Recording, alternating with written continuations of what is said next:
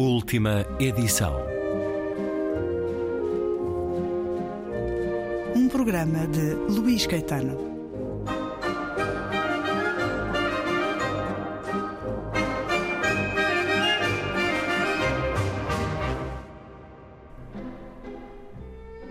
Sei que a descrição do meu aspecto físico pouco interessa. As pessoas querem a arte, desejam a arte, respiram à custa da arte. Arte eu sou a arte, mas vou descrever-me. Mudo todos os dias. O meu belo cabelo, tão louro e denso, está quase todo branco e muito mais ralo. Tenho saudades de mim próprio e este sentimento é diário e avassalador. Levanto-me, lavo a cara na bacia ali ao fundo do quarto, ressuscito às seis da manhã, todos os dias. Essa água gelada da bacia faz acordar um morto. Olho-me, então, no espelho pendurado na parede em frente e estremeço. Estremeço. Sinto o fim a aproximar-se. Vejo, toco, sinto-me. Por exemplo, os dedos das mãos estão diferentes, estão ossudos. Se bater com os dedos numa superfície dura, tenho uma dor fortíssima. São os ossos desencontrados fora do sítio, os ossos inchados, espetados na pele das mãos. Impressionante. O médico que às vezes me visita diz para me sossegar que é mesmo assim, os velhos costumam ter os dedos ossudos, isso até é bom sinal. Essa gente não está boa da cabeça. E se a minha cabeça ainda está bem boa, isso eu sei. Toda a gente sabe. Gosto de proteger com chapéus, uns chapéus altos que me conferem um ar ridículo, umas boinas ainda, vá lá. Também as uso quando o tempo aquece, lá para abril. Descrevi o meu aspecto físico. Segue-se agora o meu aspecto mental. Não me odeiem. Já morri. Certo de Strindberg. Neste mundo fui apenas um convidado. Romance biográfico de Cristina Carvalho, com a chancela Relógio d'Água. Concluo a conversa iniciada no último programa da última edição. Bem-vinda uma vez mais, Cristina Carvalho. Quando falamos de Strindberg, estamos a falar de alguém de equilíbrio psicológico muito instável. Estamos aqui a exatamente, falar de alguém com, com questões de doença sim, mental. Sim. sim, sim, eu acho que sim. Eu acho a sua personagem uh, assume-o. Assume, essa loucura, essa sim, loucura. Sim, eu acho que sim, eu acho que sim. Que alguns acho dizem que, que, é necessária isso, para a criação, sabe, mas no caso sim, dele ia para além disso. Por, e quem sabe isso proporcionou-lhe também tanta variedade, Hum. tanta, tanta aptidão para tanta coisa tão diferente, quer dizer, desde a alquimia, à, à fotografia, à pintura, ao, à, à, à, à escrita, ah, ao próprio teatro. Eu não sei, eu acho que, que uma pessoa tem que ter um bocadinho de esquizofrenia para ser tão bom. Segundo Cristina Carvalho, ele assumia que se fartava depressa das coisas. Das coisas Sim. e se calhar das pessoas Sim. também. Sim, das coisas e das pessoas, eu, eu acho que sim. É, é uma insatisfação permanente. Portanto, esse, esse, esses pormenores todos de- É uma personalidade que atrai qualquer escritor, acho eu, e há muita coisa escrita sobre ele, não é? É uma personalidade hum, muito atraente, muito, porque é muito diverso e depois conhecia muitas pessoas também hum, muito que foram tornaram-se o tempo o tempo tornou-as muito célebres como o, o Paul Gauguin que era também enfim foram amigos uh, também sabemos da história que o Gauguin também era uma pessoa estranha o Munch o Kafka Ele correspondeu-se correspondeu com Nietzsche, uh, O Nietzsche nunca chegaram a encontrar, Nietzsche, mas, exatamente. mas ele, uh, segundo o seu livro, há um- um- uma relação epistolar muito forte, uh, em Sim, que a certa sim, altura ele sim. se começa a cansar até uh, depois de inicialmente se ter sentido muito envaidecido por Nietzsche, uh, se ter interessado por ele, acaba por se cansar, mas falamos aqui de facto de alguns loucos desse tempo, Gauguin, de facto, e Munch, E depois há aquela célebre lenda, para mim, para mim, é lenda, mas, mas quem sou eu? Eu só, só escrevi sobre ele, mas não, nunca o conheci, não é? Tenho pena, mas realmente não o conheci.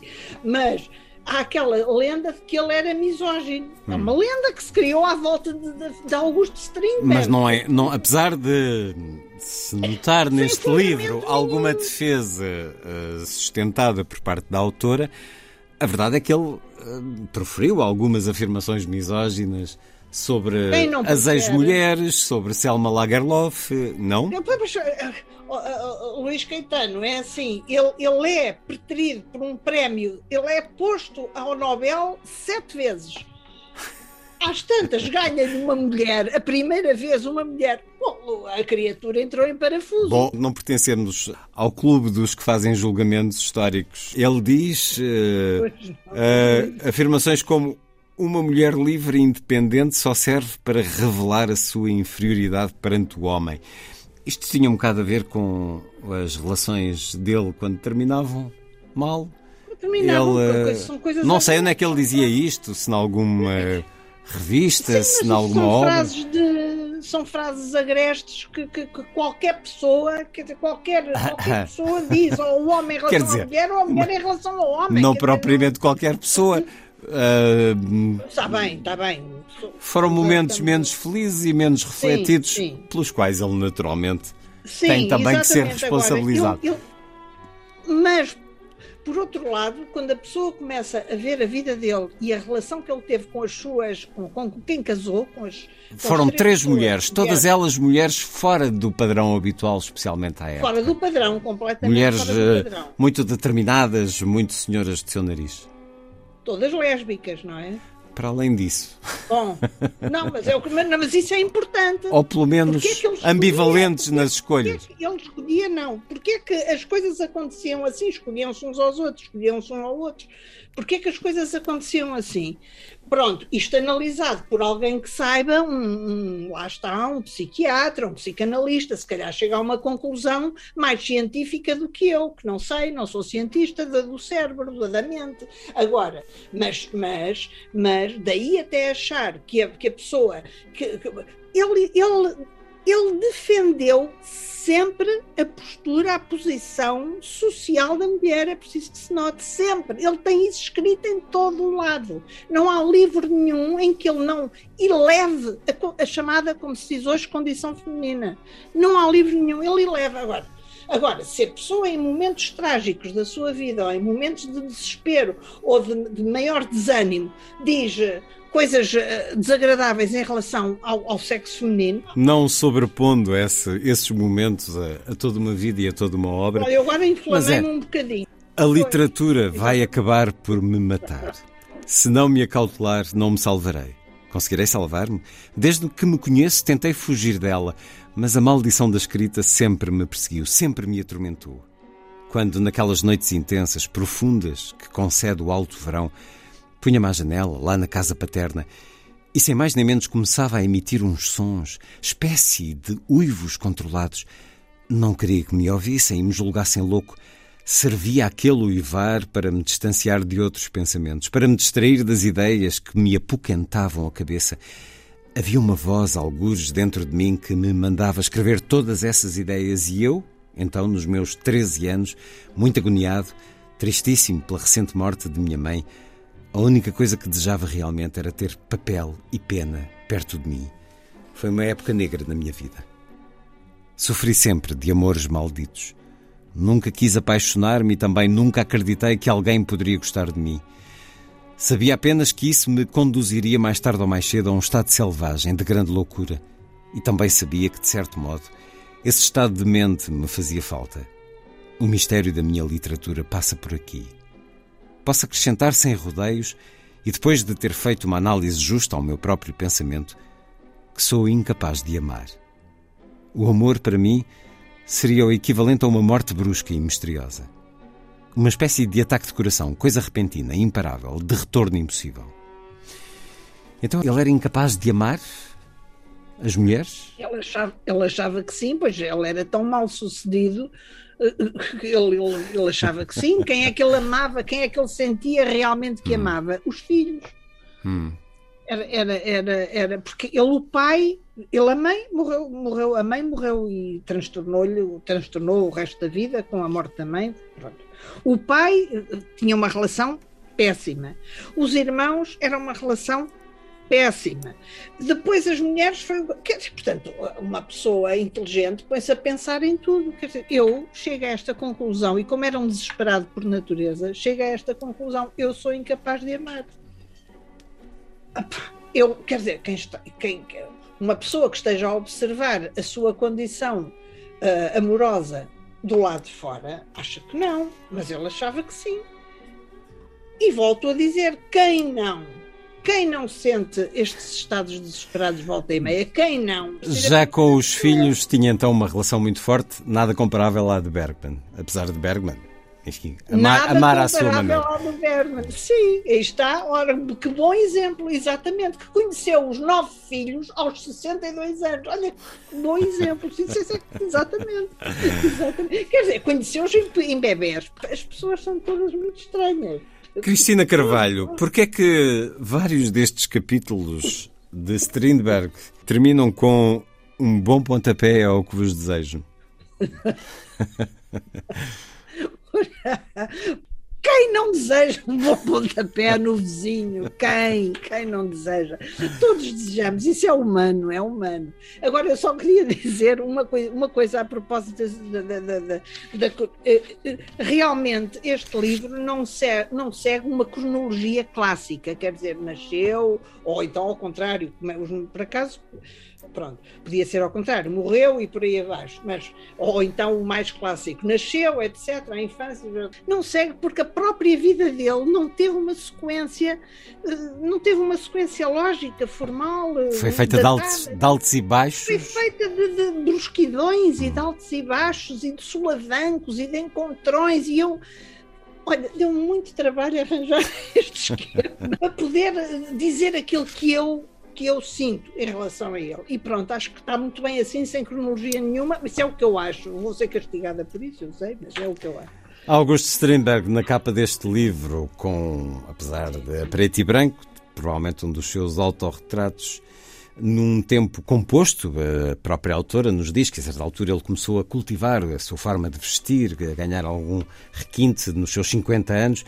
Aqui o temos neste preto e branco, mas com os olhos a uh, darem-nos uh, bons indicadores desse olhar de pedra azul, olhar líquido, tom puríssimo. Assim nos vai descrevendo a autora, naturalmente encantada, com os olhos de August Strindberg. Apesar dele ter um feitio dos diabos, como também aqui nos é referido, um homem que uh, não se deixava fotografar a sorrir, mas sempre com este olhar intenso, que viveu em mais de 25 casas. Isto tinha a ver com o caráter também meio esquizofrénico dele, se não completamente, ou era mesmo uma questão de relacionada com os tais altos e baixos. Quando ele não tinha dinheiro, saía de casa e ia para uma casa muito mais barata. Havia assim uma espécie de descartar prático das casas. Era só por isso? Sim, ou porque sim, precisava sim. de mudar também? Em, eu creio que foram ou 22 ou 23 casas, sim. Só na Suécia. Mas todas ali no centro. Tudo Só na Suécia, porque depois viveu noutros países, em muitas outras. Sim, viveu, viveu noutros países. País, Suíça, em Paris, em Berlim. Na Alemanha, sim. em Paris, no hotel, no, no hotel Orfilá, viveu em mas, vários sítios. Mas, portanto, só na Suécia. Mas na Suécia é que ele mudou de casa muitas vezes ou porque havia ruídos e porque não gostava quê, ou porque tinha lembranças porque tinha estado ali com a última mulher, ou porque ele ia, ele ia não, ele uh, ou porque não gostava do, do ambiente, de, de, afinal não era aquele parque que, que, que mais o seduzia, onde já. Bom, foi mudando, foi mudando de casa. A última casa onde ele viveu foi esta, eh, foi esta na, de Rottingatan, que é uma, é uma rua muito comprida, só uma rua pedonal, não tem, não tem, não tem automóveis, já na altura não tinha, viveu ali quatro anos, portanto entre 1908 e entre 1908 e 12. Essa casa é, é muito pequenina, é, portanto é um quarto andar, Uh, o prédio é bom, é um prédio grande, bom, de esquina. Ele chamava-lhe a Torre Azul, porque pronto, não, interessa agora estar aqui a falar nesse, nesse aspecto. Mas uh, é, é, um, é um, um, apartamento pequeno, com três assoalhadas, portanto tinha o quarto dele, e, e aquelas caminhas, como eu, eu fico sempre banzada é com as camas onde eles, ao menos a de Mar Bergman era uma cama enorme. Estas camas de, que eu tenho conhecido são camas de, espartanas individuais, as pessoas estranho, muito estranho. Portanto, aquelas eh, um quarto uh, nesse, no quarto dele, eu descrevo aí o quarto dele já para o fim, uh, tem a tal varanda onde ele assumou nessa dita manifestação dos 15 mil trabalhadores, estive lá nessa varanda também, uh, tem um escritório que, que, liga com uma casa de jantar e, e, não tem mais nada, tem uma cozinha e, um, uma, uma espécie de uma casa de banho, que era o que havia na altura. Pronto. Portanto, essa é uma casa acessível ao grande público? É o Museu Strindberg, sim.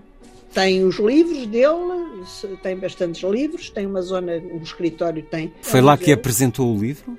Foi, foi, foi. Como é que foi apresentar este livro na Suécia, na casa da Augusto Strindberg, Cristina Carvalho? Porque foi, porque foi um convite que tive uh, do Instituto Camões, que, que me convidou, e a Embaixada de Portugal na Suécia e o próprio diretor da Casa Museu Strindberg, o próprio diretor, em conversas com a embaixada, convidou também, fez os seus convites, enfim, foi muito bom, foi muito agradável, a sala estava cheia. Uh, e os, os suecos entendem, presumo que lhes surja com alguma surpresa que em Portugal alguém decida fazer um romance biográfico de Strindberg. O que é que lhe perguntaram sobre a forma como o autor é conhecido no nosso país, apreciado? Bom, perguntaram isso realmente, eu, eu disse aquilo que pensava, ou que, sabia, que julgo saber, não é? Que não é conhecido no nosso país, realmente é muito pouco conhecido, Sim. a não ser pela zona, de, de, como digo, do teatro, claro. Uh, não, é, não, é uma, não é uma personalidade conhecida, com, com certeza que há pessoas que conhecem, mas quer dizer, no, na globalidade, não, não é como o Ingmar Bergman, que é planetário, Sim. não é? Não, não não é? Que mesmo, mesmo, esse, mesmo esses serão para um nicho.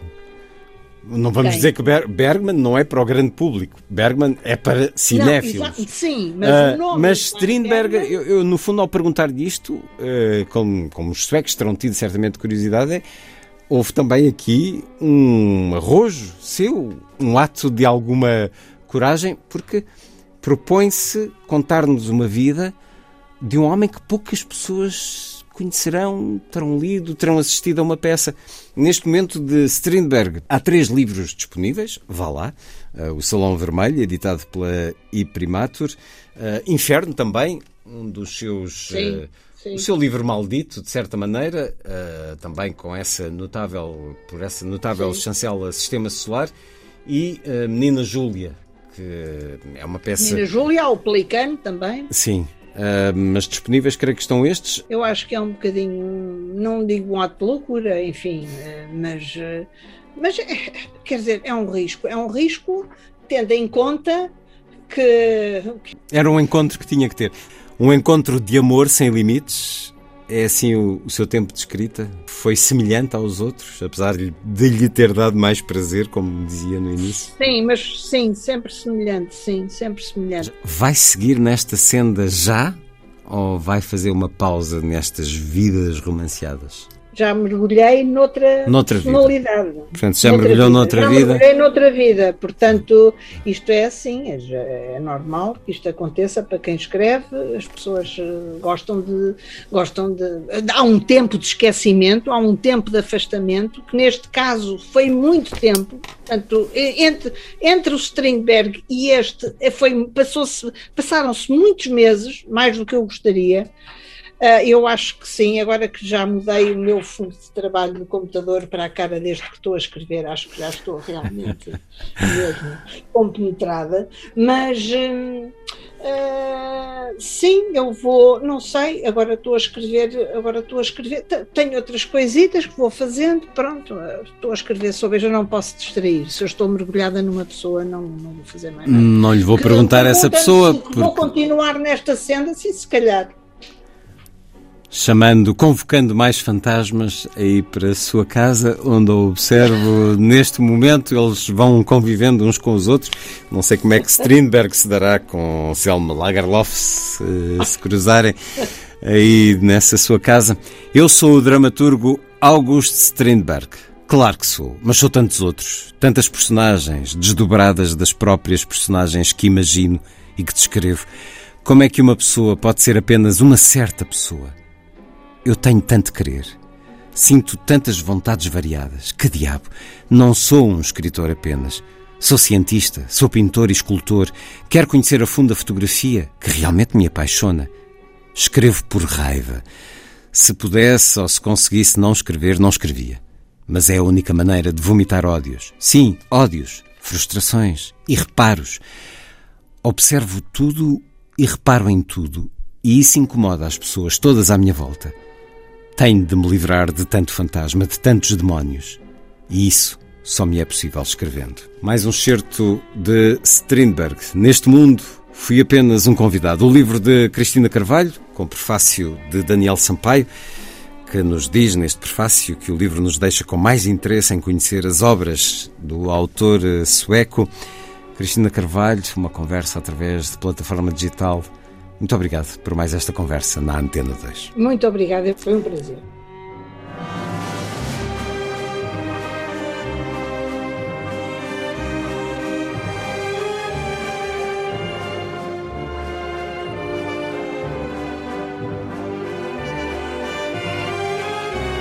Última edição.